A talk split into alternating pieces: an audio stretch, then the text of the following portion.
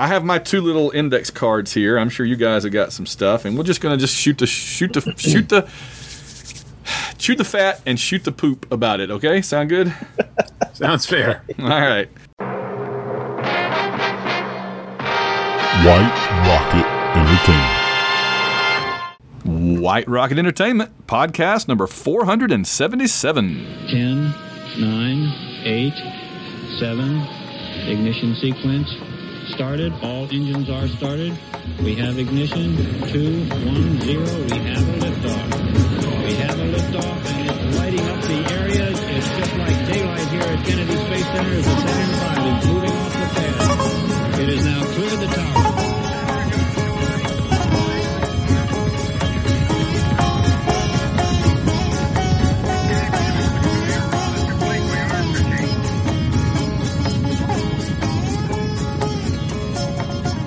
Hello, and welcome to the White Rocket Podcast, brought to you by White Rocket Entertainment in association with all of our great supporters via patreon.com. I'm Van Allen Plexico, and I'm joined this episode by two fantastic people that you know that you love. They've appeared on this program several times before, together or separately, and that would be Michael Gordon and Kel Carpenter. Welcome back aboard, guys.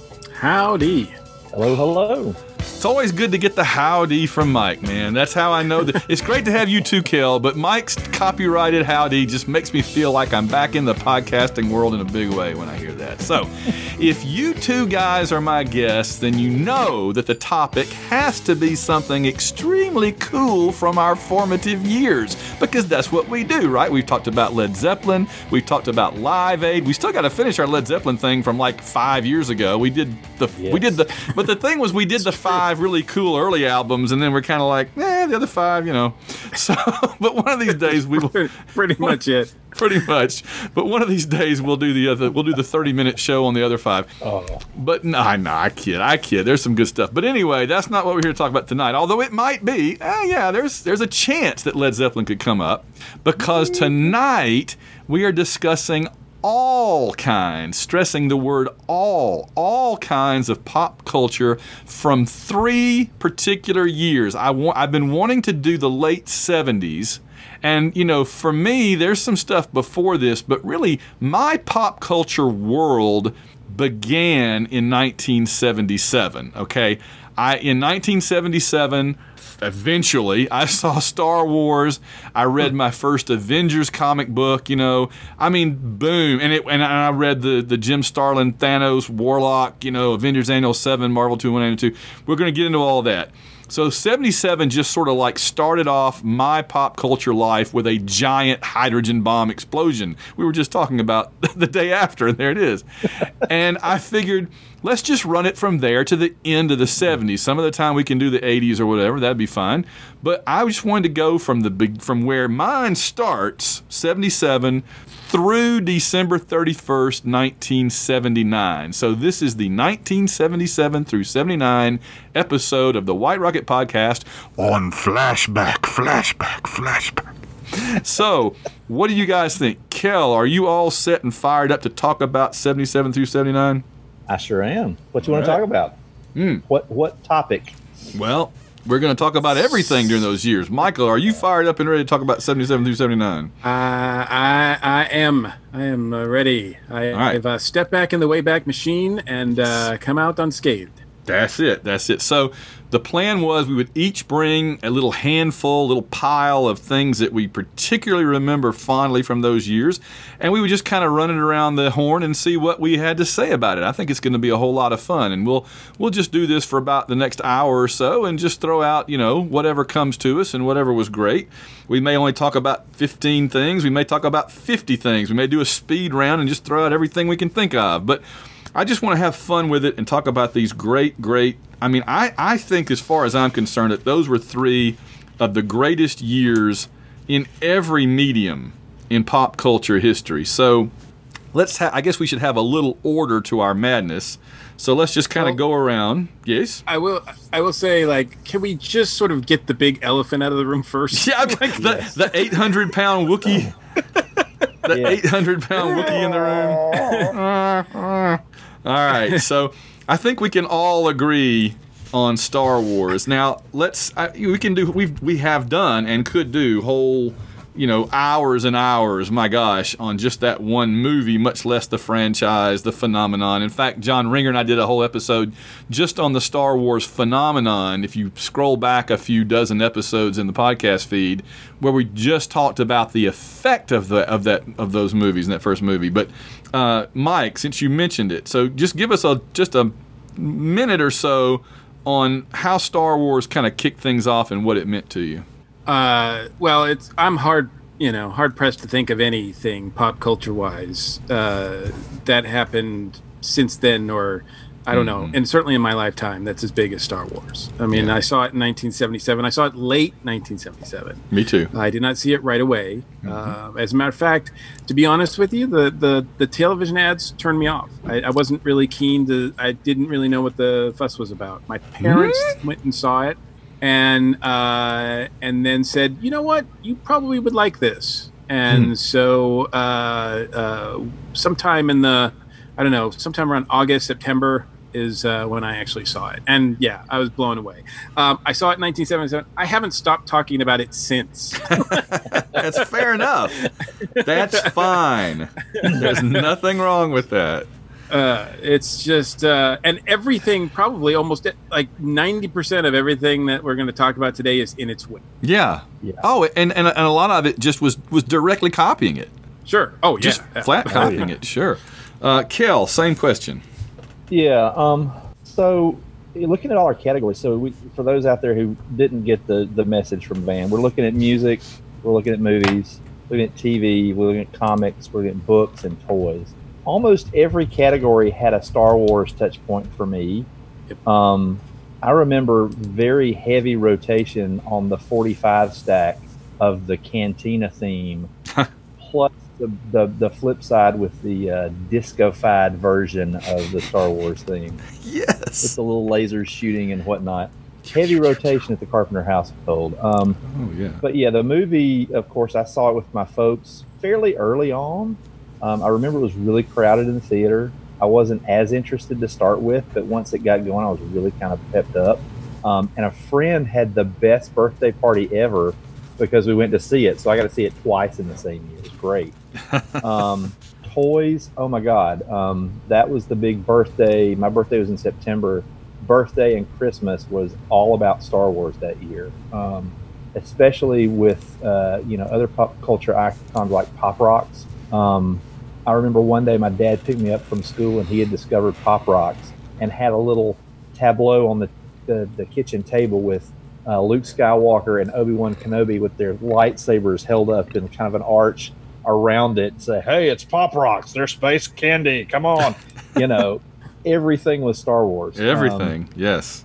and Everything. honestly, more than that, the um, comics adaptation that Marvel did uh, really sticks out in my mind because it, it came out Mhm. ahead of time. Uh, Yeah. and I I actually remember picking up the Treasury versions. There were two Treasury editions, part Yep. one, part two. I had it. Uh, Howard Chaykin art, and I like to destroy those things, read them so much. Yep. Um, yeah, uh, lots of fond, fond memories of that. No doubt about it. Yeah, I had the the big treasuries too, and, and had I put Auburn stickers all over them or something. I think I got it at the Auburn bookstore, and I went down for a football game and t- totally defaced it. Probably worth a million dollars today, and I destroyed mine. But that's fine. I, I loved it. I guess uh, two things I would say. One is, yeah, I saw it later in the year too, not because I didn't. I, I was dying to see it, but I've I've told this story a couple of times in other places. But just very quickly, I was dying to see it, but our our town at that time only had one screen, one movie screen. And so we mm-hmm. had to wait months to see anything. And for some reason, I was talking to a friend of mine the other day. I'm like, for some reason back then, you didn't just drive 40 miles to Birmingham to watch a movie at a multiplex if there were any you know you you just for whatever reason that was not anything we did we just waited patiently for movies to come to our little one screen theater and we went to Daytona Florida for for vacation and uh, I'm like, oh, I get to see Star Wars. We're gonna go see a movie. I'm like, please, please, please, please, please, Star Wars. And my older brother said, uh, I want to see the James Bond movie. And so we saw The Spy Who Loved Me, and I hated that movie. Even though it's a good Bond movie, I've I've hated it my entire life because I didn't get to see Star Wars. I had to see the stupid James Bond movie. So But um, the other thing, though, you know, this is and this is true for about everything that we're going to be talking about tonight.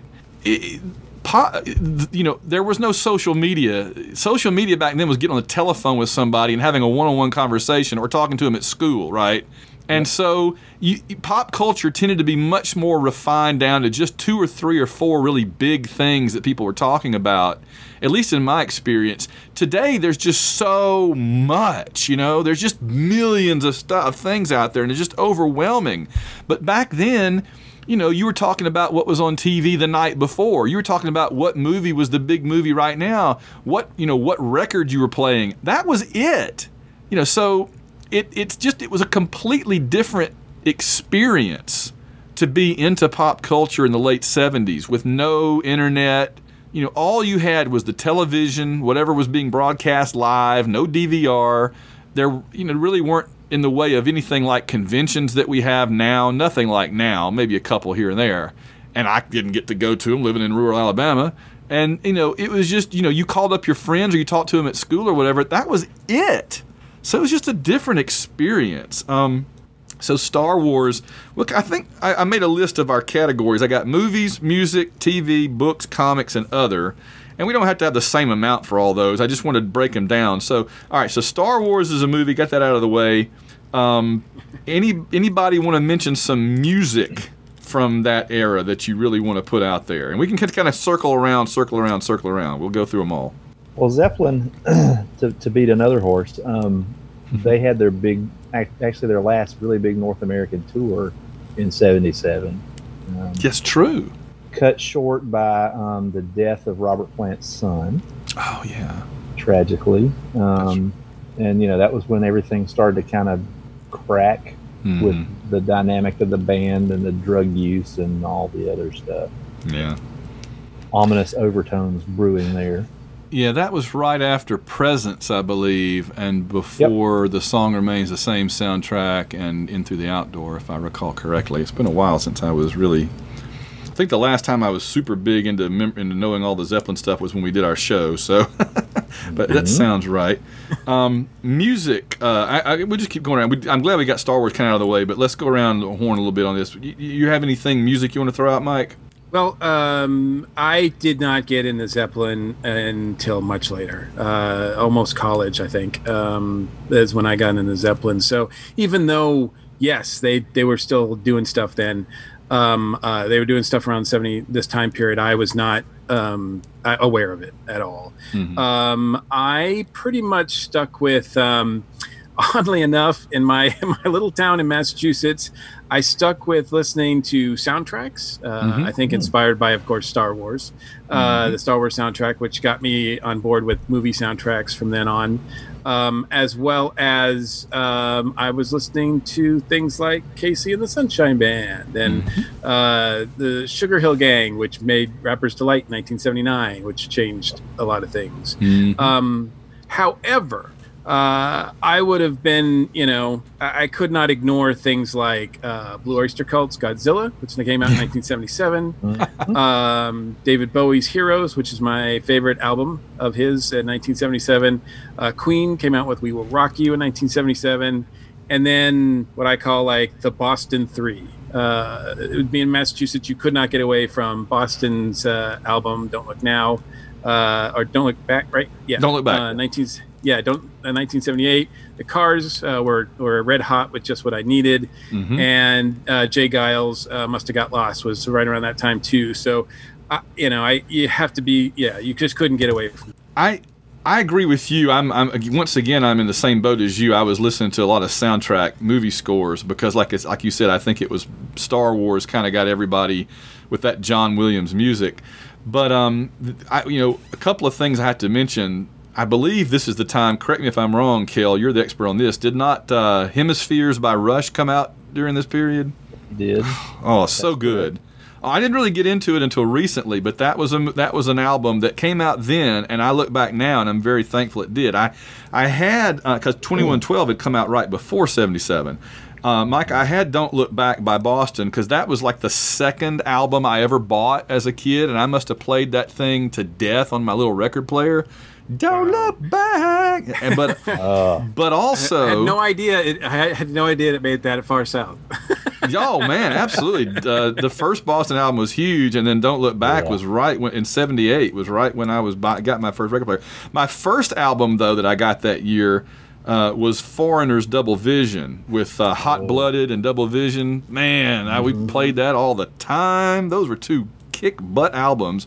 I'm I'm pretty sure Pink Floyd had some stuff going on, and the other one Yeah, I'd the wall in '79. Yeah, yeah, and the other one I guess I'll Just, mention real just a little album. Just a little Wall. little double album called The Wall, right? Roger Waters and David Gilmour. And I guess the other one I thought real quick is the Police were getting going during this time, who would go on to be one of my favorite. Uh, I think you two might have gotten been going. Uh, they didn't really hit huge until probably you know the early '80s, but they were Yeah, around. Yeah. They were around putting out, I guess, they October signed, and they signed their first contract somewhere in this three-year period. Yes. maybe towards '79 somewhere. See, I should know this because the Boston was the first American station to play them. Oh, and I okay. can't remember the date. I wasn't listening at the time, but uh, at least I don't think I was. Hmm. Um, but uh, it was around 79, 80. Yeah. yeah, I thought so too.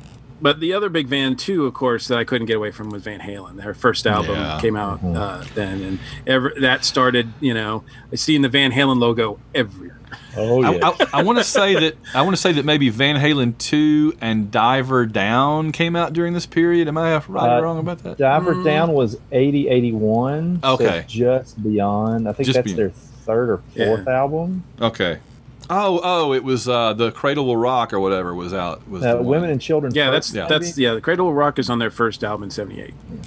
man. I'm doing terrible. Okay, well, I, I like Van Halen. I've just never been much of an expert on them, so I'll defer to you guys it's okay. on that. I, I wouldn't have known that if I hadn't looked this stuff up. Because my memory of that time period is really spotty at best. So I would also like to bring up um, in the uh, Cobb County, Georgia area, particularly my school, Kiss was everywhere and Hmm. everything musically. Um, one of my close friends was fanatical about Kiss. And so every time I was at his house, it was, hey, did you know that Peter Criss is really dead and that's a somebody else under the makeup? And all these crazy those Paul crazy McCartney things, right? Yeah, I exactly. love it. they desperately wanted to be the Beatles. Um, but yeah, Kiss, and I desperately wanted to see Kiss meets the Phantom of the Park. Yeah. I was not allowed to watch it, and to this day, I've never seen the full thing. I'm really traumatized by it. Um, yeah, you, you don't. Yeah, you should. Yeah, don't. It's it's it's right there with the Chris uh, Star Wars Christmas special. You know. Oh, good yeah, lord. oh, yeah. Wow. It's it's Man. it's yeah. It's Which it's I finally great. saw this year. I finally, Oh, 2020 is the year of everything terrible. So I gotta it. say, this you picked the right year to watch that. Wow. I did. I did. Just pile it Um, on. I, I took the opportunity also to kind of look at some musical events of note um, for 77, 78, and 79. In 77, we have a couple of big ones, actually, several big ones. Elvis Presley dies. Yep. Uh, I was Marc in- Bolan dies. I was I was in Daytona with that whole incident with Star Wars and James Bond when I heard Elvis had died. That Oh, all wow. goes together in my mind. Yeah. We we were in Tennessee.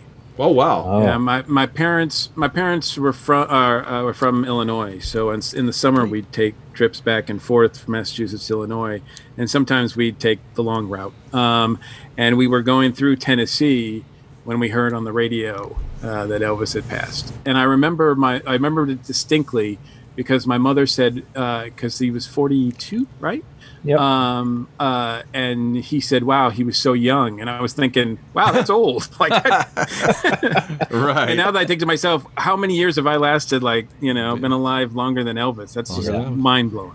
mm-hmm. It is. Uh, and to prove that things go in threes, that was also the year of Lynyrd Skynyrd's plane crash that Oh, wiped wow. out a chunk of the band. I didn't realize that. Um, and then that Christmas, we got the David Bowie Bing Crosby uh, duet Yep. Uh, on TV as well. Um, I I seem to remember that the next summer, at the exact same time, was when we found out that Groucho Marx had died. oh, okay. So two summers in a row that I went to Florida and heard somebody famous had died. Also, also in '78, we lost Keith Moon from the Who. Yeah. See, I Uh, thought that those things were earlier. '79 had uh, at least one death. Sid Vicious. Hmm. That's when he he overdosed. Um, then uh, Mike had also mentioned uh, Pink Floyd's The Wall was that year, '79. But we also had um, Disco Demolition Night at Comiskey Park. Disco. Uh, oh Lord. also mentioned by Mike, Rapper's Delight debuted. Um, and then we also had the Cincinnati Stampede at the Who concert, Yeah. uh, oh man. which was memorialized on uh, WKRP, WKRP. which is I had listed on my list for television. That's right. I got uh, I got you know obviously a lot of crap uh, growing up because I listened to Kiss 108, which was mainly a disco uh, blues, whatever you want to call it, uh, soul station. I think they referred to themselves. But I will say, in 1979, I do remember hearing uh, my first Prince song, which was "I Want to Be Your Lover," and I love that song. And that's that's when I started really. Like, and Prince is one of my favorite artists to this day of all time. Mhm. Um, and that uh, that started way back in '79. So I have to, I, I, I, you know, every time I think, well, I was in the disco or whatever, you know, shame on me. But I'm like, nope. If it wasn't for that, I never would have discovered Prince until everybody else did in, with Purple Rain. Yep. Right. Or 1999. Yeah. Or yeah, Uh, let's see. So, all right, let's move on to another topic. Um, we'll come back around again, like I said, for anything we miss. And we certainly haven't really done movies other than just Star Wars, but I felt like we need to move on a little bit. What about television? What about television? I want to throw one out that I think is kind of, to a degree, the 800 pound gorilla, uh, the 800 pound Daggit from from this era. Zzz, rah, rah. What could it be? Hmm, it's Van. I don't could it know be? what it could be. I- my first thought when Van said this is what our uh, this is the time period we're going to talk about, I'm like, oh, he just wants an excuse to talk about Battlestar Galactica, which I'm okay with because Well- that was my favorite. That was one of my favorite shows too. Well, we did say that a whole lot of stuff that came the rest of the way after was either like in the wake of Star Wars, as you said, or basically just copying it. And while Galactica had had been around as an idea longer than Star Wars had been out, it I think it became what it was because of Star Wars. I think that they they they took it back in the garage and gave it a repaint, you know, and switched out the engine and everything and made it into a Star Wars race car instead of a whatever, you know, thing that Glen Larson originally had in mind John about an Smith in arc. space. Yeah. Yeah, yeah, exactly. Uh, the whole Mormon trek to Utah in space, basically. So, um, which is sort of still is, but so Yeah. that yeah, I I remember. I'll, I'll throw you a couple of things. I want to hear what you guys have to say. I remember uh, my first know knowing that Battlestar Galactica was going to exist was sometime like early in '78. So this is the year after Star Wars hit so big, and ABC said we've got to cash in on this immediately. And it seems like so much of what we're going to talk about, what we're going to be talking about tonight, is where somebody said, "Hey, that was successful. We have to cash in on that," you know, and we and we still love it. That was yeah, still the case today. Still the case, yeah. But so my grandmother was reading the paper and she said, "Oh, look, there's this thing coming out on TV this fall that sounds like you might like it. It's called Battlestar Galactica. It's some kind of big TV show." And I'm like, "Oh." And then I remember seeing ads for the toys before I ever saw a TV commercial or anything. I saw ads for the little Cylon Raider and the Viper, maybe in Marvel Comics, and I and I made my own cardboard versions of them. They ended up looking nothing like, you know, I was I was basing the designs on the little drawings in Marvel Comics from before the show even premiered, but I, I made them out of cardboard and was playing with them before the show even, aired. And then I'll say one other thing about it. The I don't know if you guys remember this, but it, it premiered on September 17th, 1978, the same time mm-hmm. that the Camp David peace accords between Israel and Egypt with President Carter were announced, and they interrupted the broadcast. It was a three-hour episode to begin with. The thing ended up going like four hours. So I don't remember if I even hung around. I think I thought that it that I just. I think they paused it and came back to it after the news report, but I don't think as a kid I understood that. I was 10, and I think I was just thinking that it had continued without me and I didn't know what was going on, even though I hadn't missed anything because everybody was suddenly on the planet with the bug people and they were all happy and partying. And I'm like, you know, you just had 12 planets destroyed and millions of people killed, and you're partying on the bug planet. I don't understand this. So I was confused by this first episode a little bit. So, Mike, what uh, what what do you what do you, what do you remember about Battlestar Galactica? Let's give it a little bit of attention here. my memory is my a lot of my memory is, is just not accessible from that time. Uh, unfortunately, because I don't remember specifically like you as as far as when I first was aware of it or anything. I mean, I do recall. You know, uh, since I know historically that it was interrupted, I do uh, sort of remember that being a thing, but I don't remember how I reacted to it. Mm-hmm. All I know is that I loved it. Loved this show. I uh, loved Battlestar Galactica. I think I even was so bold to tell friends afterwards, or at least during the run of that first season, uh, the beginning of it, not the end of the run, uh, that I liked it more than I liked Star Wars. Oh wow! Um, which Wow. made me so popular. Um, oh, I was already so popular because I love Star Wars and geeky stuff, but that really like yeah. So, um, but I I still contend to this day that the the Vipers, the Colonial Vipers, are are so spectacular. They're my best. They're my favorite fighters of Yeah. any, anything ever. Uh, I, I like this the the Cylons. I just I just got I went all in and uh, I, I loved every every episode. If I could have at the time, I would have recorded them and watched them over and over again. But of course, that was not available to me till after the series was done. That is correct. yes.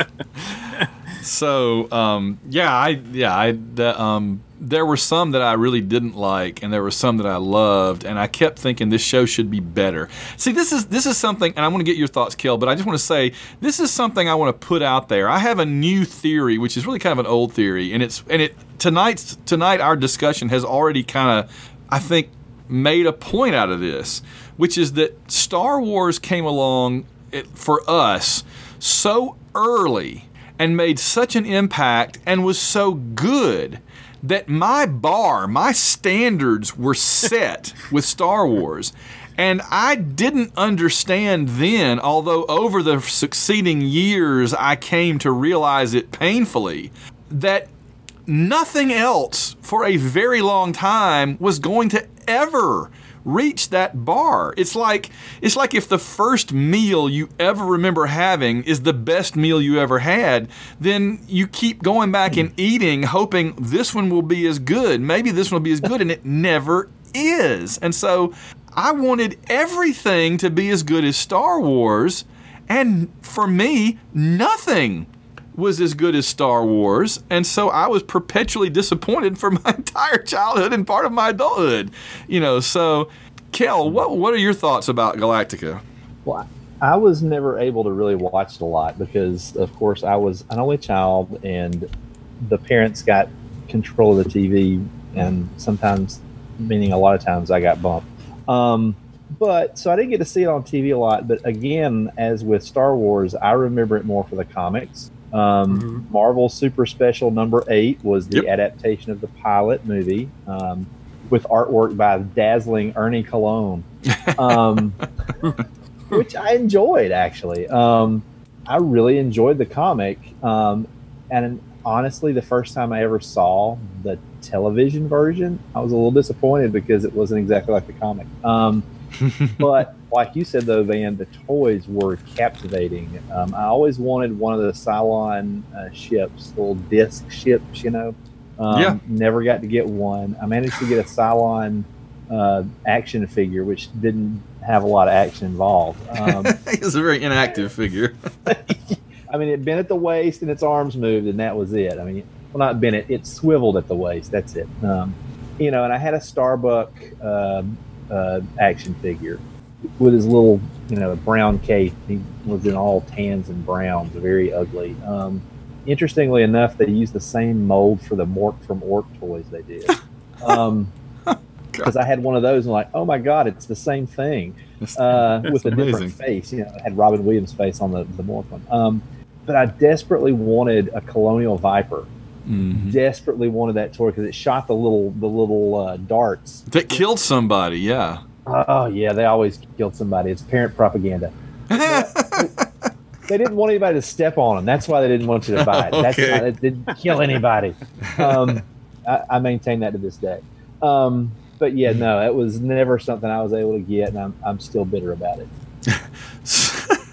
so yeah, I don't think I ever had the actual toys, but I had like I had the I had Muffit, the little Daggit, the little monkey Yes, and a dog, and of alien dogs. You- You're right. I had I had I I had the action figures, I had the toys, I got the novels. Kelly, you make a great point because back then, since we didn't have, you know, VCRs and we didn't have Mhm. uh, streaming or, you know, any way to watch these movies or whatever at home, um, the novelizations, the adaptations, Yeah. novelizations, comic adaptations, whatever, uh, the photo novels that came out, stuff like that. Well, I mean, you, I, I would run and grab those because I wanted to recapture. I couldn't just go to the theater all the time, or you know, obviously on the TV you couldn't watch it all the time. So you just, I need, I would grab those so I could re rewatch them in my mind, like uh, you know, through these adaptations over and over and over again. And I remember. Actually, go ahead. I actually continued on and, and sought out the Marvel comics uh, as they as I could find them at the drugstore. Mhm. Um, and you know, there are a couple that come to mind, but there was uh, Sal Buscema. Our pal Sal was was one of the artists on that, and he had some, I think, Tom Palmer inking on him, um, at least one of them. Uh, some really interesting artwork that they had. Klaus Janson, I think, did some work. Mhm. Uh, Um, Pat Broderick did some work on it too. Yeah, Oh, that's I, I've, I've got some of my books signed, or my my my childhood book signed by him. Oh, nice. But yeah, that that's kind of how I kept connected with it because I had loved that initial comic so much. I went out and tried to find them whenever they showed up. Um, let's throw out. I don't. I kind of lose my place here, so let's just keep moving along. Some other, some other. While we're talking about TV, other TV shows. I, we mentioned WKRP in Cincinnati. Loved that, and um, this was also the heyday of Happy Days and Laverne and Shirley. Oh yes. Oh yes, I mean uh, Happy Days started in what 74, 75, Yeah. but I think really um, around this time, seventy seven is when it like it was huge. Like I think it was everybody was tuning in on Tuesdays to watch it. Um, I think Kelly, you already mentioned they had a spinoff, Mork and Mindy in nineteen Mhm. I mean, they could do no wrong. Yeah. Laverne and Shirley even was number Happy Days was the number one show on TV. That was back when ABC dominated. ABC was number one network all the time. They had all the big sitcoms and everything. Except on And- Mondays, What did they have because on Monday? Mondays CBS had MASH and you Oh, know, all of that. okay, so yeah. so yeah, they, they they they sort of owned Mondays back in those days. But yeah, everything else was ABC. But Happy Days was number one for a long time, and then I remember Laverne and Shirley actually passed Happy Days and was number one Yeah. on television for a while, which was kind of mind blowing. And then yeah, the, they even did Joanie Loves Chachi. there was a lot of spin-offs to that show.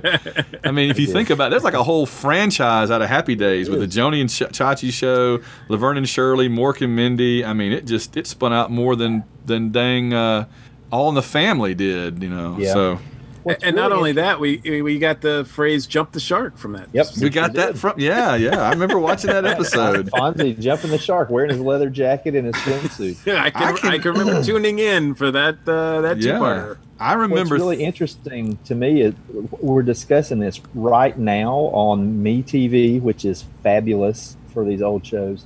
They're they're they've just Oh. reintroduced Happy Days and Laverne and Shirley, and so my my child is 16 and she's now getting to see these shows, and it's just so weird that we're talking about when it was new back in the day, and now my kids watching it. It's oh, this is so weird, but so good. What, Um, what specifically do you think was going on in the 70s, the late 70s, that had people wanting to think fondly and re- Mm. rekindle their love for the 50s? That's a good. That's a good question. Yeah, I, it was such an iconic period, and it was before the '60s where everything went nuts. I think that people in the '70s were maybe like wistfully looking back at a decade that, while we today can see there were certainly problems, lots of problems, it just seemed like a simpler nicer, happier, more optimistic time. And I think a whole lot of Americans looked at the 60s as just this period of turmoil and everything is negative. And I mean, you know, you don't have to look at the 60s that way, but I think a lot of people did. And I think they just looked at 50s through nostalgia, through rose colored glasses, is really what I think.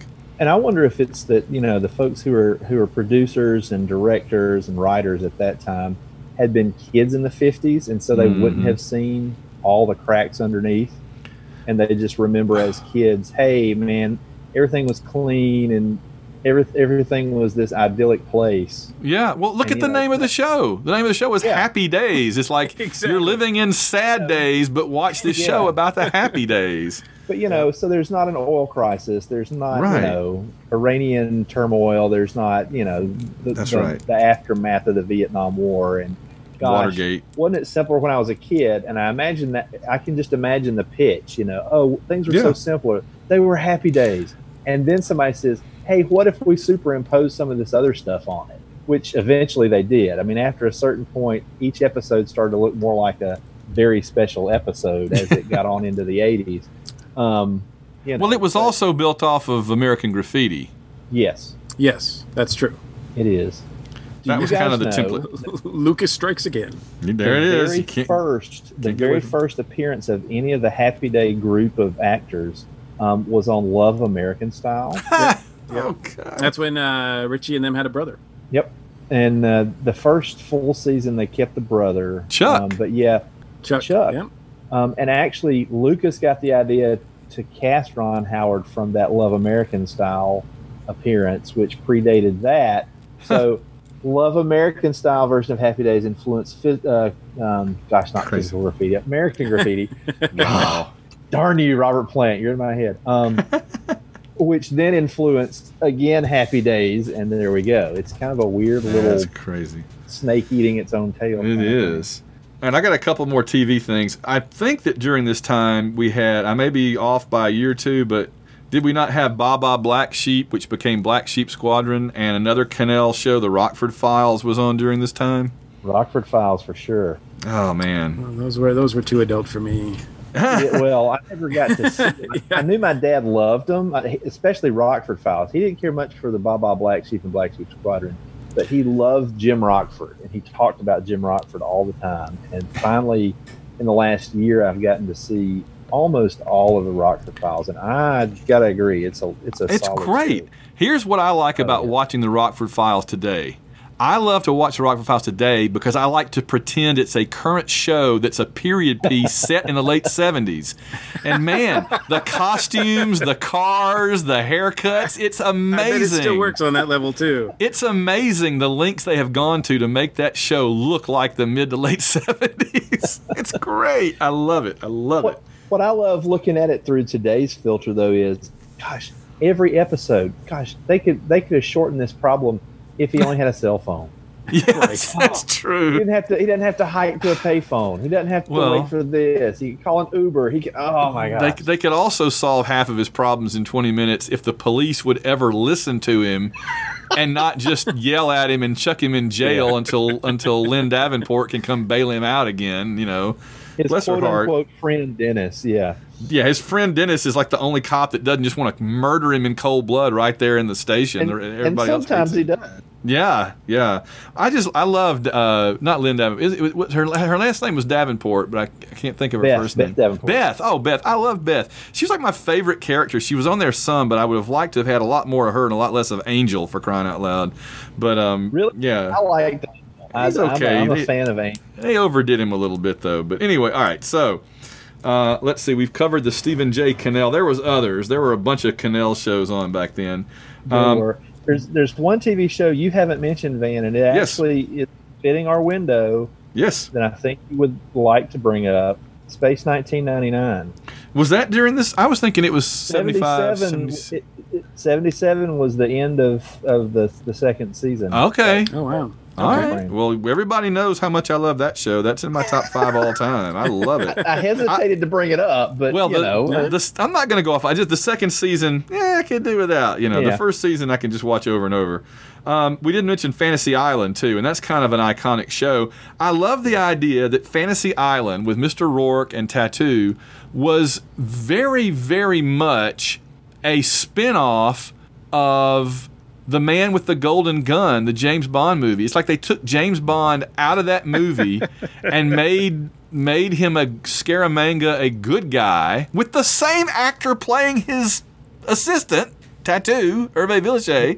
Kept him on an island, kept him in a white suit, but instead of trying to assassinate secret agents, he's like your host for whatever fantasy you have this episode, plus angels fight the devil. it was such a weird Yeah. show. You know, it's like we're going to teach you, you a know, moral you- lesson and, and just oh man. if you look at it in that light, it, it could almost be that you know th- this is where Scaramanga and and Knack ended up after they died, and this is Yeah. like what their afterlife is like.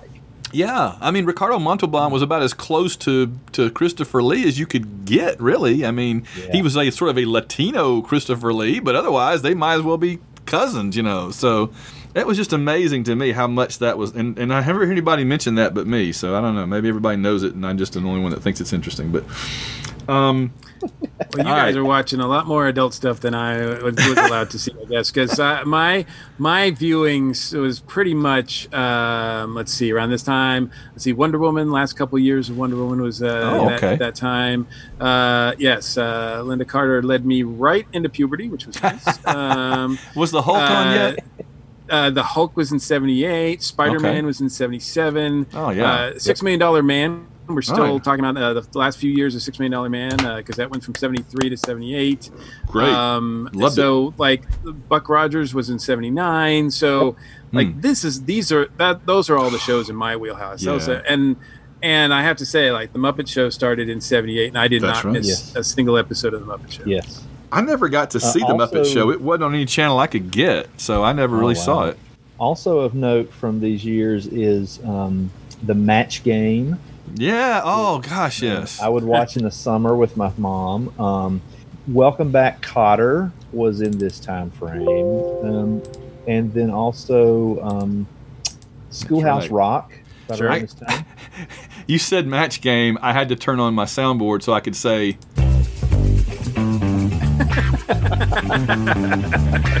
Blank.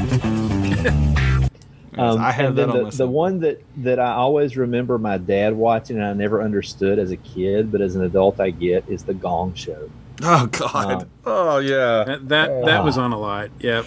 Gene Gene the Dancing Machine, the unknown comic. The unknown comic. the unknown comic. Yeah, Oh man, I hated that show and yet I watched it. That's true of that's true of so you know, here's another profound point I want to make. This is true of so much during that period. We're talking Yeah. now about all the great stuff, but remember this was spread out over years. We pretty much just had a fairly small set of options and you watched what you watched. You watched what you had. You didn't have a lot of choices. If it wasn't on ABC, NBC, or CBS or PBS, you know, unless you got cable toward the end of the decade, that was it. That was your choices. And, Yeah, you know, we could pick up we could pick up TBS because we live near Atlanta. I couldn't. we had that option, but man, I didn't even have that option. We couldn't didn't get have it. a whole lot. I Man. can tell you that. No. So you you took what you got, and, and I always point out, you know, if a movie came through the theater and you didn't see it at the theater, you had to wait a couple of years for it to come on network TV with commercials all cut into it. Yep. That's right. There was no And- and, VCR. I mentioned like it was pan and scan, right? yeah, pan and scan four by three over a very So low. watch stuff and you'd be like, I don't know why I'm missing some of the action here. Well, we I've didn't know always- it at the time. No. Now we look back on it now and like, oh wow. I, I've always said I thought I never understood why people complained that the special effects on the original Star Trek were bad because I thought they were great, and I realize now it's because there was so much static and snow on the screen. I was just in, imagining it, you know. I was seeing it in my head, and it looked great. I go back and watch it now on like DVD, and I'm like, oh. Oh, I see what people were talking about now. All right, well, we've done a lot of beefed it up a little since, so They a little have. better than used Little better. But anyway, We've talked a lot about TV. Um, I, we've got a few more categories to go as we run along here. Any books, like paperbacks, anything? I wanted to mention like Del Rey was huge during this period. I used to go every couple of months with my grandparents to Birmingham, and we would go to the B. Dalton bookstore in the Brookwood Village Mall. And they would let me have like ten dollars, and I could buy like five paperbacks with that, and I would get like the latest Larry Niven or Roger Zelazny, you know, or or uh, you know whatever was the latest sci-fi thing and it was almost there were some Dawes you know there were some uh, Ace Bantam whatever but the Del Rey label during the late 70s early 80s man you could always count on them to put out some really cool stuff. Did you guys uh, Kel you take this one first did you have any paperbacks at that time that, Um, that stand out I was I was like, so this is my this is my seven to nine years. So I was reading, you know, kids books. oh okay not as much, but I do, you know, from from pop culture, particularly our interest field. Um, I remember very vividly reprints of um, Spider-Man, Mhm. Doctor Strange, the paperback color reprints. So Yep. it was like the first the first twenty issues, maybe or the first ten issues. I don't know of Spider-Man, and Mhm. you know the first five to ten of, of Doctor Doctor Strange. Yeah, I had those. I and the remember that. gorgeous the gorgeous covers and, and all that also things like uh, Mar- origins of marvel comics son of marvel Mhm. origins um, and then they were published prior to this but i didn't actually get my hands on one until this time period and like you say my granddad cumberland mall in in cobb county i think it was a b dalton um, the Steranko history of comics Oh, okay. um, nice. I I got volume one and I just I, I read the cover off of it. It was so much fun to read. Even though it was mostly text, I was like, man, this is just so interesting. Comic books have been around for so long. Oh my god. um, yeah, it was just it was just an eye opener about what existed before what I knew, and uh, yeah, a lot of fun with that. There, there was a couple that I think you guys might. They there were all the Star Trek paperbacks. They would either adapt the TV Oh, show yeah. scripts or the animated show. Spock must die. Yeah, yeah, yeah. That's I had what- the or two. Spock Messiah. That was those. Those those two Yeah. I think I had. Well, I've got the two. I had the two Joe Haldeman, Planet of Judgment, and uh, the the other one I can't remember. And I got him to sign them for me at Archon a couple of years ago. He's so awesome. But what about Splinter of the Mind's Eye? I mean, that's kind of a shared experience of people our age. Anybody? Did you guys read that? Yep. Yep. Yeah, Not until later, but yes. yeah. I, I'm Uh, told it doesn't hold we up. that and Yes. the comics was the only thing we had. Oh, that's what I was gonna, Mike. That's what I was gonna mention. Actually, I almost forgot a while ago. You were talking about, you know, you had to kind of go and, and read the, the the novelizations, and I did too. But you know, the other thing, novelizations aren't nearly as big now as they used to be. But um, No. but they used to be a big thing. But the other thing was that Sears. I don't think I already said this, did I? Sears put out an audio cassette one the Christmas of '77 or Oh, yeah, '78 they did. that had a whole bunch of clips and music from the movie on it. And because you there were no Yes. DVDs, no VHS, no cable TV really. I played that little tape until it wore out, and I had I, I don't have the entire movie memorized, but if it was on that tape, I still have it memorized dead down. You know what I mean? That whole all the little audio bits from that tape. I God, I must have. It was like I was studying lines for a school play, but I still remember them. you guys had that, or remember what I'm talking I about? I didn't have it, but I remember seeing it. Yes, Mm. I do remember that. God, I played Yeah, it all I had, the time. Uh, I had a lot of uh, books on record, and uh, Yeah. and, and and yes, uh, Star Wars records too. yeah. Oh, that Um, reminds me. The book in the book in records. Um, oh gosh, uh, Captain America, Night of the Phoenix on Power Records. Oh my gosh. Power Records, yes.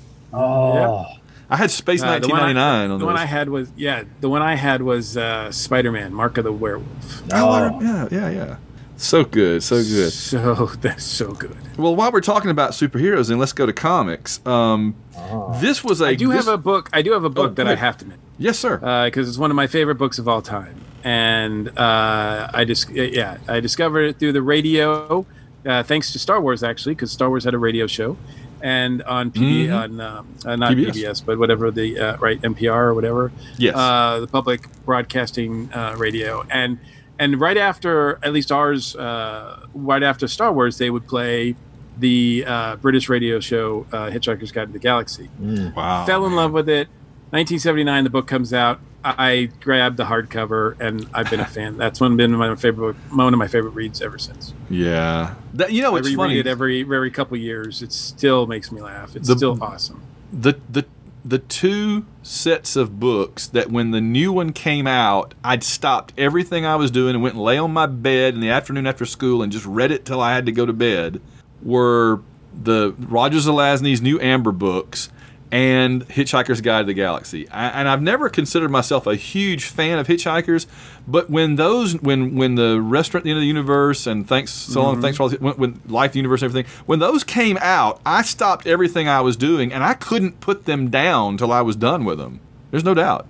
Yeah, they're so good reads. Uh, um, at least the first three or four books. Yeah. Um, and yeah, I mean, they, those would I would love going to the bookstore anyway, but man, those were those are those are my Harry Potter back in the day. That's right. I would line up and when I when I get the whenever one of those books was coming. So, what were you guys' big comics during? I mean, because I would argue this is like the this is the golden period, uh, so to speak, of the Bronze Age, right? We are Bronze Age babies, as the Yes. Twitter account calls it, and I love the Bronze Age. It's the period of comics I love the most by far. I was reading the Avengers, Iron Man, and then uh, the X Men during that period with Claremont and Byrne. Yep. There was just so much good. What were you guys loving, uh, Mike? What was your big thing in comics?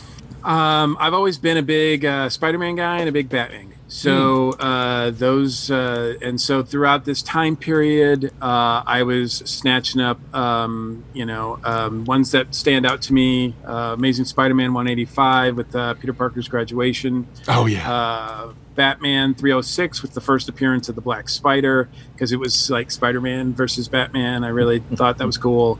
Um, Amazing Spider-Man 194 with the first appearance of the Black Cat. Yep. Um, and I really, really loved uh, Brave and the Bold and Hmm. Marvel Team Up because you got like you know my two characters that I loved plus you know, I'm introduced else. to other characters. yeah. Um, and That's a good ones that uh, stand out for me during this time uh, Marvel Team Up number 72 with Spider Man and Iron Man versus Whiplash. Oh yeah, I have that. Uh, beautiful cover. Mhm. Um, uh, number 74 with Spider Man versus the not for not ready for prime time players. yes, Yes. Silver Samurai. Yeah, And JB Lucy. exactly. Um, Brave and the Bold, number 150, with Batman and question mark. It was a big surprise. Um, I could ruin the surprise for people, but spoilers for a comic that's Yeah. like 40 years old. Um, it was Superman. Um, um, and uh, but uh, as much as I love those, and I I collected uh, Battlestar Galactica and Star Wars as well comics. Matter of fact, Star Wars was the first time I think I had a subscription. wow. So I used to get those directly from Marvel uh, in my Mhm. inbox. Oh, wow. the and brown all wrapper. they came in this this just a little flimsy wasn't Mhm. even cardboard. It was just this flimsy paper thing that That's right. could have. Sometimes they were damaged, and I I hated that. Um, yeah. But um, one of the biggest comics that came out in 1977 was Adventure Comics uh, 452 Aquaman story with uh, where little Arthur dies. It it blew my world. Like I could not believe that that could happen to a comic character. I I just I, I it changed everything. I had the subscription to several comics in the late 70s, starting with Avengers and then Iron Man and then all my favorites. And I probably at one point had seven or eight different titles that I subscribed to through the mail and got with the wrapper that you're talking about. Yeah, And I re- and I re- yeah. wrapper. And I remember, like, for my birthday or whatever every year, I would tell my grandmother, just get me, uh, you know, just renew all my subscriptions. And I remember her complaining, but it's so expensive. I had to keep renewing these subscriptions for you every year. And it's so expensive. And I'm thinking now, they were like 30 cents a piece back then. it was probably, honestly, it was probably about 350 per title times seven. So it was probably like 20 bucks. And she's like, oh, that's just too much for that. It was giving me a year of entertainment and introducing me into the Marvel universe and like for 20 bucks a year. Can you imagine being oh that that's too much. Ah, just my brain explodes. I think that um that was such a great time because you had Jim Shooter and George Perez on the Avengers. You, uh, pretty soon after, you had David Michelinie and Bob Layton on Iron Man. You had Chris Claremont and John Byrne on the X Men, and you also had them doing, to some degree, doing Marvel Team Up. Um, and you had the Star Wars comic coming out, the Galactica comic coming out. Uh, you had Ghost Rider. I remember I subscribed to Ghost Rider; was really good. Um, there were just so many good comics coming out uh, during that period. Captain America was good. Hulk, um, the Defenders. God, there was just so much that was big during that time. The Champions, Godzilla, the Shogun Warriors, the Micronauts, which is Micronaut started then too. Micronauts. Is on my list. I was a big fan, and I never could find them. I have like three issues from the first ten to fifteen um, that I've been able to find, and one of my most prized possessions was, oddly enough, the the annual that Steve Ditko drew. Um, back in the day, I was so disappointed that Ditko was the artist. But looking Yes. back at him, oh my god, Ditko still was good on the Micronauts. Not as good as Michael Golden, but he was good. Um, and I love the toys on top because you know, toys. Um, Well, I have a Raw. category for toys in just a second. So yeah, I had Micronauts and Shogun Warriors both on my top of my. Those were my two favorite toys sets as a child. Ah. After the Evel Um, Knievel stuff when I was really little, and and Six Right. Million Dollar Man. You know, you start out with Six Right. Million Dollar Man, Evel Knievel, and then I got Micronauts and Shogun Warriors. So those were my four Yes. big toys, I guess. um, comics from that period for me, Micronauts ROM was one at the Oh, end yeah. of the. It started right. I mean, it's right under the wire, December of '79. Um, Huh. but over on the, I, I- I was more of a DC kid back in the day, um, and what I really, really loved was Batman Family.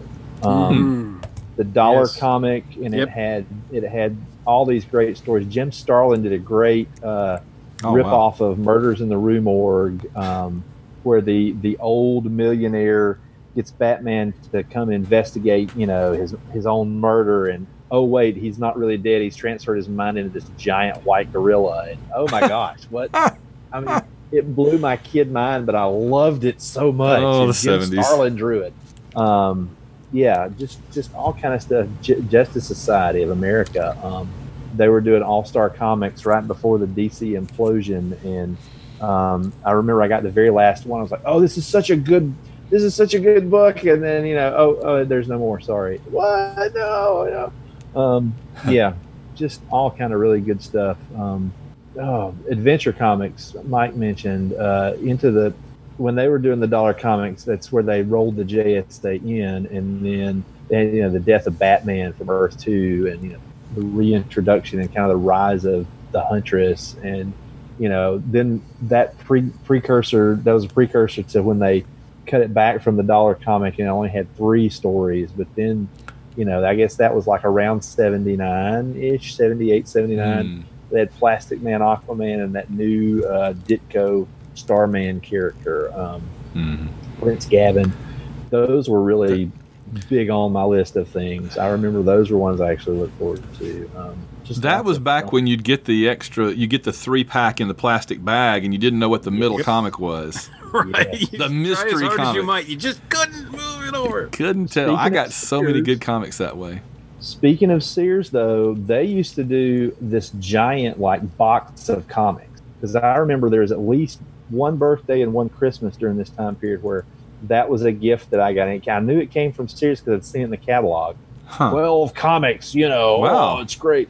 One of them was an old, uh, early 70s Kirby New Gods. Uh, oh wow, I didn't know that. um, yeah, it was the, the Tale of Terrible, of Turpin the Terrible, or whatever, where Turpin's up against Kalibak or whatever. Oh, Okay. you're not going to take me down, you freak, or whatever. wow, this is crazy stuff. Good stuff. Hmm. Any comics things you want to mention, Mike, that you haven't mentioned? Uh, the only other thing that comes to mind is that also around this time, uh, Marvel was putting out um, some of their uh, reprints in paperback form. Mhm. and uh, I got the. That's how I was exposed to the um, Stan Lee Ditko run on Spider-Man. yeah, I, me too. I me wore too. that paper. I wore that paperback out. As a matter of fact, when I when I a few years ago when I uh, had the opportunity to you know wait in line and meet Stan, I was desperately wanted to bring that book for him to sign because it meant so much to me. But it was falling apart, and I knew if he Oh. put like a pen on it, it would just crumble to dust. So I actually ended up getting something else. But um, I do remember like those reprints were the ways that that, that was how I, I discovered that early. early Oh, yeah. that. Me too. I was just looking because somewhere behind me here, I have the last two of those Marvel paperback books that they put out.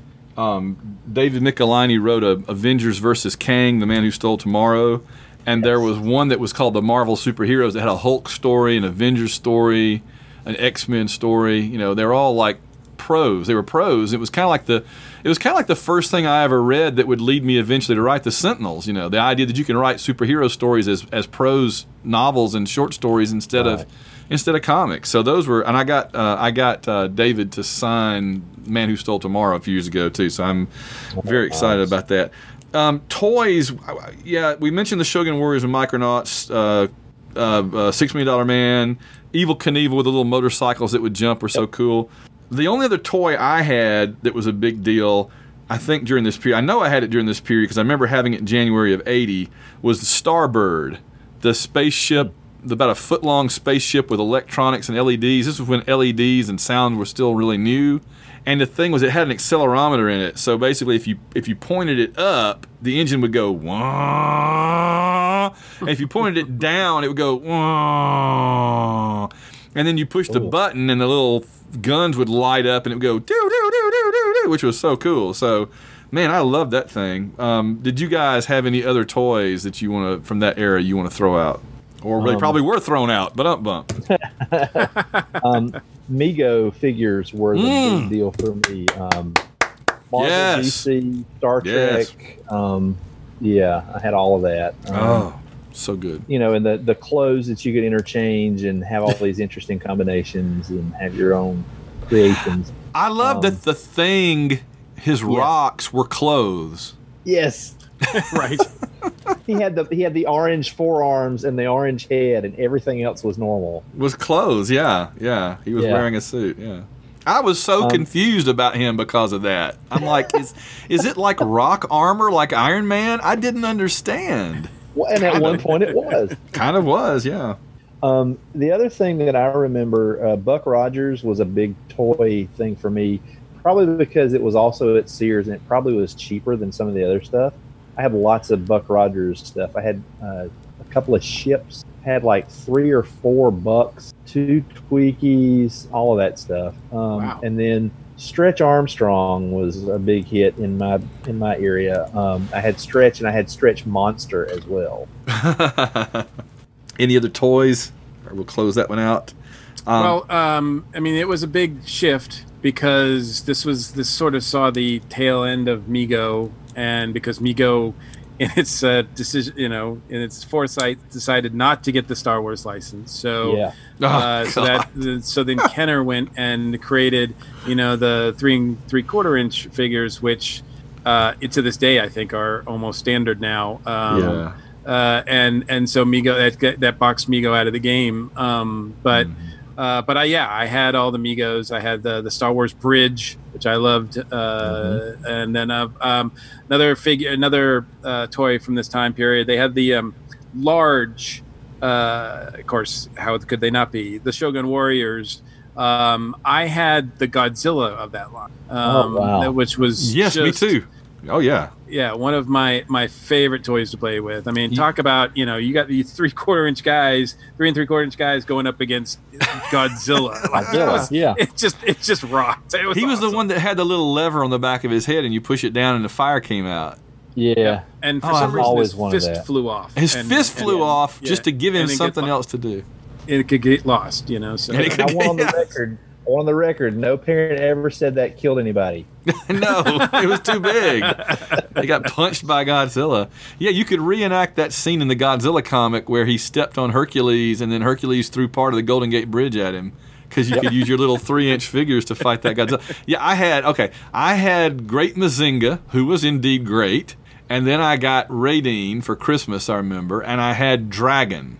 It was, it Dragon was, was, my favorite, but I never I never got it. I never wanted. That was the one I wanted, but I never got. it was th- th- it was like when the comic came out i'm like okay here's Raydeen, but who are Dangard Ace and and Combatra? I want Mazinga and Dragon, man. Where are they? I was I was a kid. I was very confused. It didn't it just why did they use different ones in the comics than the ones they were selling? I didn't understand that. Well, that whole license thing was weird. It was Uh, weird. because they were actually yeah they came up they the toys were the Shogun Warriors, but then I saw them uh, after school um, as a series at least in New England called Force Five, and it was Huh. five individual cartoons, and each one was one of the Shogun Warriors. Okay. Um, and uh, and so yeah, they, some of them were, were cool and some of them were not. Um, but uh, um, that's uh, but I don't understand why. Yeah, I don't understand why they weren't called the Shogun Warriors there and they were somewhere else, and then the comic was different than all that other stuff, and it got really confusing. So I just tuned out. I really Who liked wrote- Huh? Who wrote the comic? Which The one? Shogun- Uh, the- the, Doug um, Moench. Doug Moench. Okay. I was I was wondering if it was Mantlo because you know he was the guy they always threw the properties at. Micronauts. Yeah, Yeah, Mantlo, Mantlo got Mantlo got Micronauts and Rom. Moench got uh, got Shogun Warriors, and then Okay. he when they when they canceled Shogun Warriors, he went straight over to Moon Knight. Um, I love I love them both. They are the two of the, they are to me they are the two most underrated comics writers of all time, and I love almost everything either one of them ever did. They're just giants to me, and I've always Yeah. felt like they've gotten short shrift. But but yeah, I, I, I liked how Mantlo and Moench both when they did Micronauts and Shogun Warriors, they basically took whatever it was that the toy companies were doing, if anything, and said, "Forget that. We're making up a Marvel comic," you know, and they just created a whole universe or, or microverse around both of them that was so great. and I then loved shared it. with the rest of the Marvel universe. yeah, yeah. So which Yes, which kind of yeah. screwed them over later when they want to use them again and they can't use Yep. them, you know. But uh, they can use Bug, I guess, because he was original. He wasn't actually a figure. Um, okay, the last thing we got to do here before we run out of time. Last thing we got to hit. I heard that. The last thing we got to do is we talked about Star Wars. We got a whole lot of other movies to run through real quickly. So, Oh, um, Lord, yes. Mike.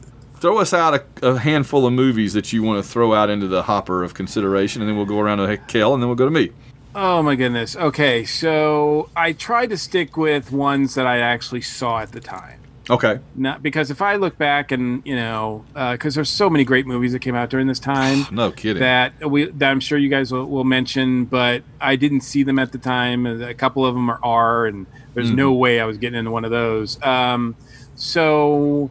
77 i saw star wars but of course the the sort of you know one-two punch was uh, uh close encounters of the third kind yeah. uh, that was uh, on the flip side of it, but was still pretty awesome and had a great soundtrack. Even had a uh, Meco Disco version too, um, and so that one was. Uh, although I will admit that I didn't see Close Encounters until they came out with the special edition a year or two later. Me too. Yes, I didn't even know it existed until until the special edition came out, and I was like, well, "How it is this?" existed because the posters were really. I mean, the Yeah. ad campaign for Close Encounters was phenomenal. Just that that road, you know, and the you know Close Encounters of the first kind, Close Encounters of the second kind, because that's right. when like In Search of was big, and like there was all these like mystery things like Bigfoot and Loch Ness, and there was just a lot of stuff that was that was really keen to to to to know about, like all these mysteries. And Hmm. UFOs was huge. Yeah. Um, what else? I, I'm pretty sure I saw uh, uh, Smokey and the Bandit in the theater, um, The Hobbit in the theater, uh, the animated one, Mhm. um, and uh, and Oh God, uh, which was uh, Mm-hmm. 1977. Um, 78, of course, is Superman. That's the, probably the big movie from 78. Uh, I think the other movie I saw at the drive-in maybe was Cat from Outer Space. Yeah. Um, and then in '79 we have uh, Star Trek: The Motion Picture, Yes. uh, Muppet Movie, and Disney's The Black Hole. yes. You you hit quite a few there. Yeah, Very good. um, yeah. Well, what else have you got, Kel? Besides those, then we can kind of talk about them again. Um, you mentioned The Hobbit. Um, is it The Hobbit or The Lord of the Rings? Because I had the Ralph Bakshi Lord of the Rings. Both Yeah, of that- them were both. Yeah. both of them came out around that Okay. time. Yeah. 78 was when that one was. That was I, I remember that quite quite vividly. My dad was nuts about going to see it, and it bored me in the theater yeah. um, because it wasn't you know the kind of cartoon I was looking for. No. Um, but yeah, Black Hole was also on mine. Um, didn't see it until a couple of years later, but Every Which Way But Loose is in that time frame. Yep. Yep. That's true. Um, Also, Revenge of the Pink Panther. Yeah. Oh, I love the uh, Pink was Panther the I movie. great think that's the last of the best, be, the Pete, the Peter Sellers ones Yeah. that are good, right? Yeah, Because then they start Um, to become like, right. Just a gag reel. Um, ones I did not see then, but have seen since that were out then. Um, Apocalypse Now, Yeah. Alien. Alien. Yeah, that's um, one. Yeah. What's the others? One more. Which one was it? Where's my list? Um, Moonraker. Moonraker came out. Yep. 79. And my last contribution to this is a true confession. I still have yet to see Close Encounters of the Third Kind. Never Wow, man. Wow. All right.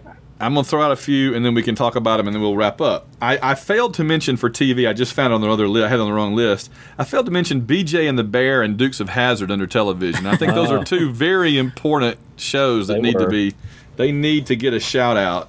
And and Um, those were inspired by another movie that came out in '77. That's be Smokey and the Bandit. That's right. And That man, would be Smoking. If it wasn't for Star Wars, I mean, I think Smokey and the Bandit would have had the biggest impact of anything that came out in '77. probably would. Yeah. Oh, because my brother was, a huge. huge. Yes, my brother was huge for that, and I was for Star Wars. We were kind of a competition to see which one would be bigger. Because I'm like, oh, Star Wars is going to be bigger than that stupid truck movie. But I loved it. I just didn't want it to, you know, beat Star yeah, Wars. sure. But that's Yeah. the that's the other movie that I could basically do a one man production of off the top of my head.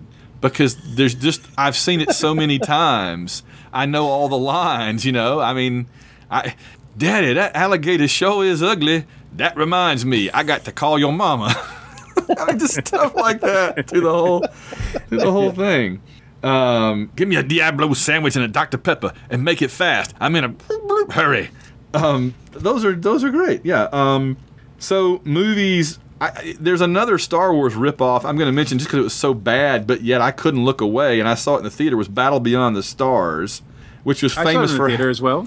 have, it was famous for having the spaceship that looked like boobs. Remember that? It's it's. I recently revisited uh, that movie, and you're right. It's it's it's awful. Yeah, It's- but it, it's but man, it was like we would we would go and see those things because we just kept hoping that we could get that reach that same level that Star Wars reached. The other one like that was Star Crash, which is also wretchedly bad. I tried to watch that again a couple of years ago on on some channel, on some streaming channel, and I just Yeah. oh, it's bad. It's so bad. But but um but we were just trying to recapture Star Wars.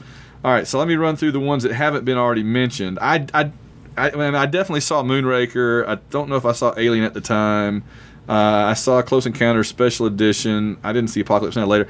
Breaking Away is a movie that I was I loved about the college kids versus the townies at the marble at the quarry and the bicycle race and everything. I just loved the whole idea of the bicycle race. I didn't enjoy the black hole very much because it didn't have an ending, and so I read the book, and the book didn't have an ending either. Um, you had Steve. Yeah, the Mar- comic did. The But- comic did. It was a gold key comic, and they Yep. actually went through the black hole and found a whole new universe. And they were going to do a whole series, and then they kind of just That's funny. out. The end of the paperback book, which I guess is Alan Dean Foster, at the end of the paperback book, they just all die, and it, and he describes them all spread out across space like like mushed, and I'm like, wow, man, great ending.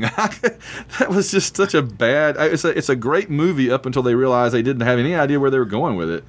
That's so Um, funny. He said, "I said I guess it was Alan D. Foster because yeah, because he was responsible for all the movie adaptations that. at that time." Yeah, he was the Keith DeCandido of the 70s and 80s. And and Peter David, yeah. Peter David later, yeah.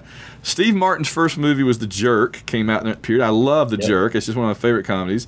Uh, Animal House. I, I didn't see it in the theater, but I saw it like the first time it came on television within a year.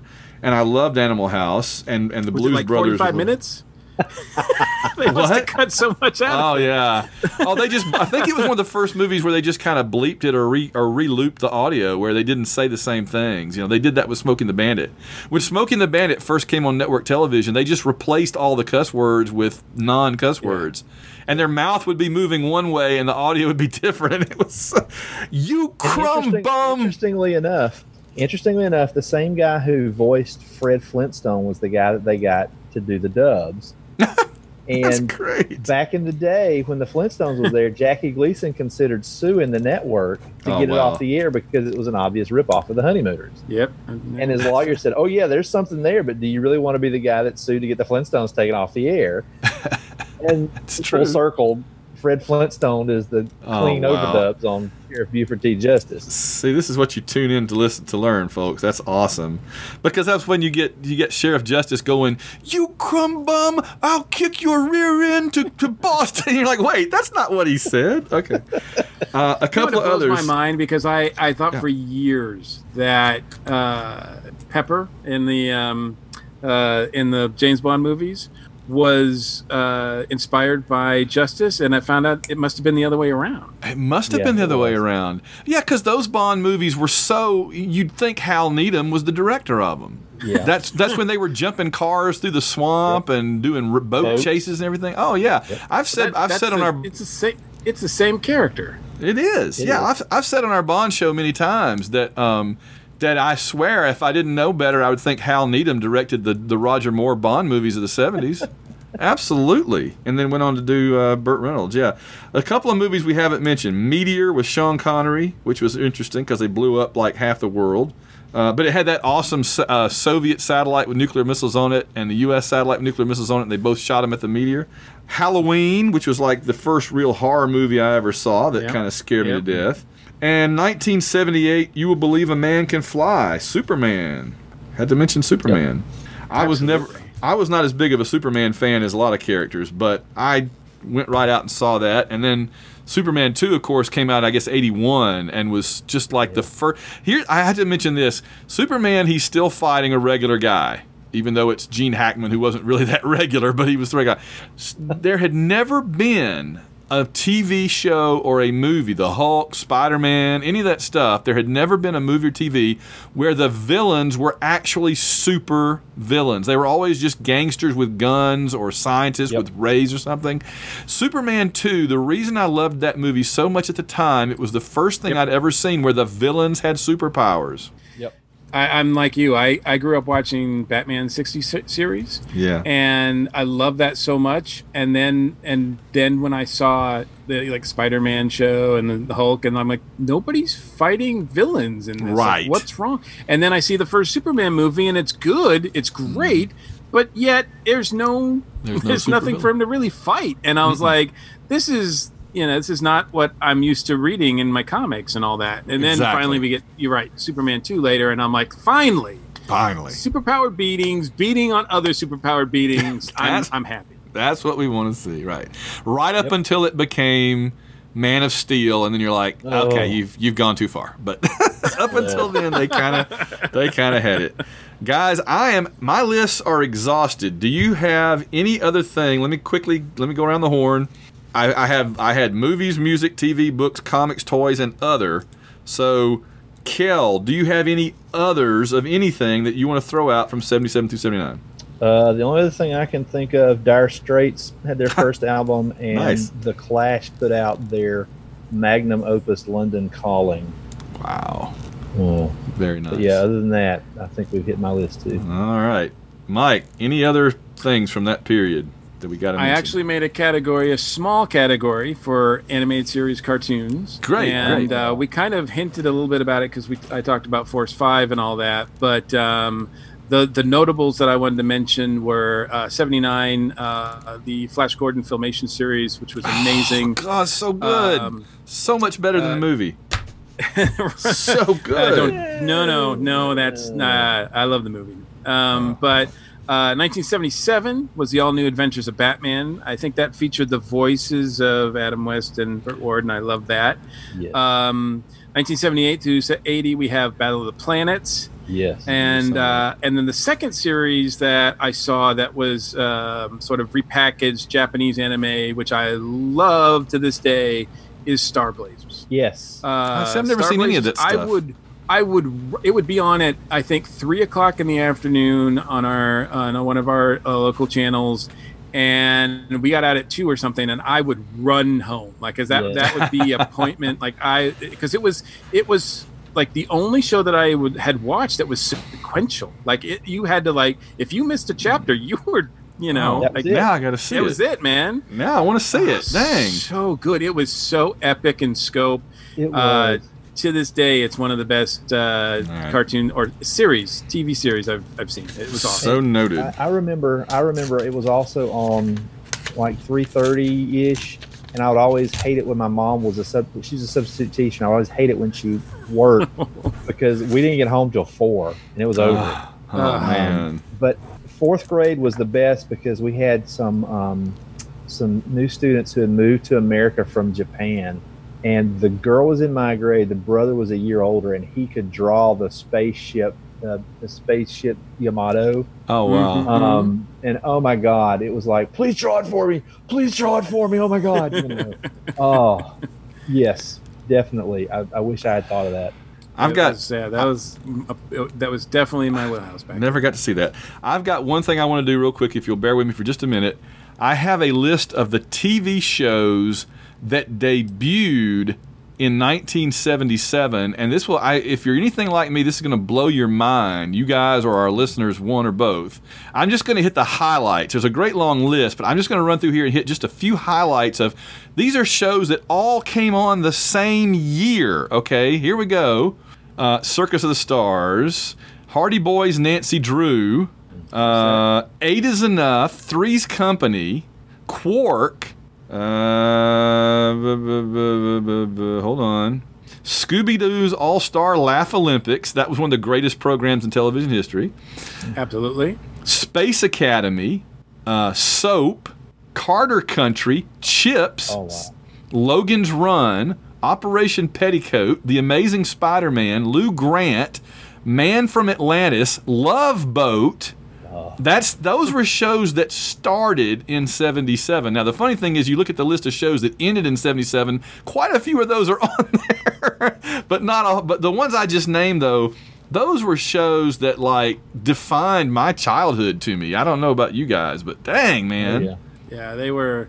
Uh, I, yeah, I didn't. They weren't appointment watching for me, but they. I you could not get around their existence. Yep.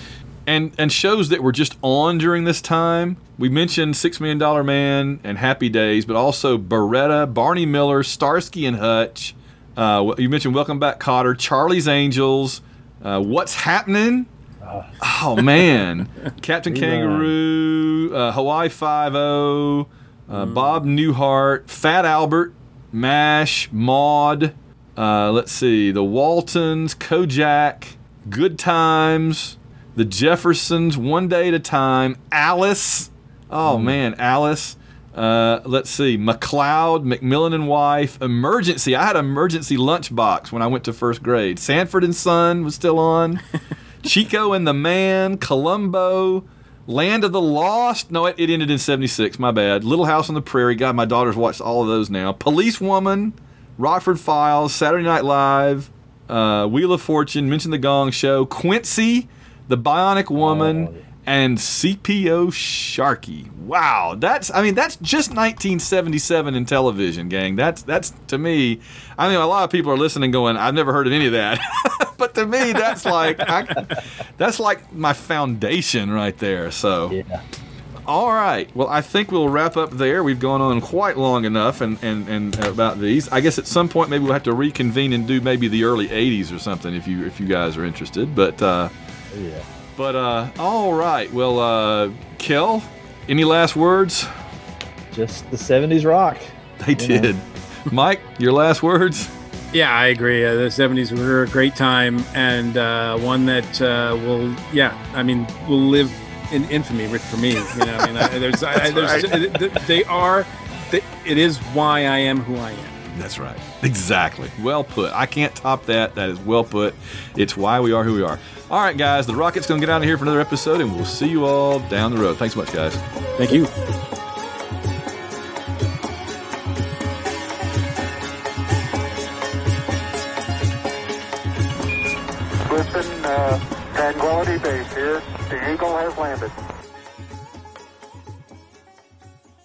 Eight, how many it was hours? it nights, was. right? I, I wanted to say it was a mini series. It wasn't just like a movie, but maybe it was. I don't remember now. I think it was a movie because I think I it think- was on like a Sunday night, and everybody was talking about it at school the next day. About yeah.